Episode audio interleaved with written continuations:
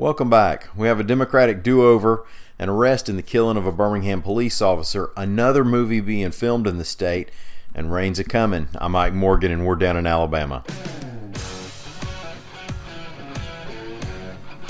The National Democrat Party is going to get a do over in that election they didn't like. You know, last year's election of the Alabama State Party leadership.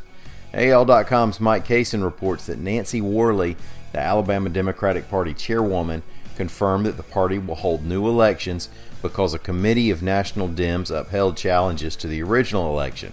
Worley won re-election back in August by a 101 to 89 margin despite opposition that included a push for change by Senator Doug Jones, who said he pretty much had to win statewide office without help from the state party. A hearing officer reported to the National Party that it had been determined that there were a number of irregularities during that election. For example, one thing they found was that there was no way to verify that everyone who voted was a member of the state committee. They just had people stand up and counted how many people were standing. Another complaint was that the party didn't do a good enough job letting people know about the vote ahead of time. Many Democrats, from Jones to constituents, claim that the state party does a poor job backing statewide candidates, if they back them at all.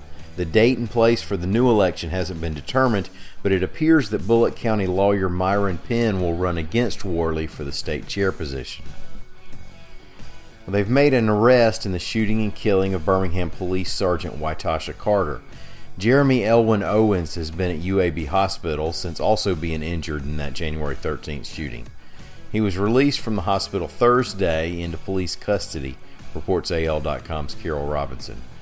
Officers used Sergeant Carter's handcuffs on him when they took him to BPD and then on to the Jefferson County Jail. He's charged with two counts of capital murder, two counts of attempted murder, illegal possession of a pistol, third degree receiving stolen property, and first degree possession of marijuana, all for offenses allegedly committed on January 13th.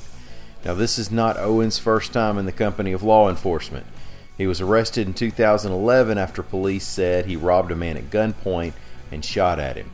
He pleaded guilty to first degree robbery, and the attempted murder charge against him was dismissed. And that got him a sentence of 20 years in prison with three years to serve, and he was released January 1st, 2015. Then in November 2018, he was arrested on charges of possession of a controlled substance, being a felon in possession of a firearm, possession of marijuana, reckless driving, and other traffic violations.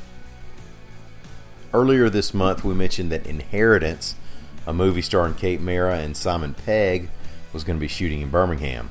Now it looks like yet another movie is going to be filmed in Alabama, reports AL.com's Mary Colurso. Actors haven't been announced for Son of the South, but directing the film will be Barry Alexander Brown, who worked with Spike Lee on Do the Right Thing, Malcolm X, and Black Klansman. Variety reported that work on Son of the South will begin in March in Montgomery. The plot involves the grandson of a Ku Klux Klansman who becomes a civil rights activist in the 1960s. Well, it's fixing to get at least a little wet, and probably a lot wet depending on where you are in Alabama. AL.com's Leigh Morgan reports that parts of the state could see up to five or more inches of rain by next week, and there could be flooding worries in some places. Whether you'll just get a rainy few days or have to worry about flash floods and river flooding depends on where the heavy bands of rain will come through. The cold front coming in could just park itself over part of the state sometime between Monday and Wednesday. The good news, Leigh said, is that they're not expecting widespread severe weather.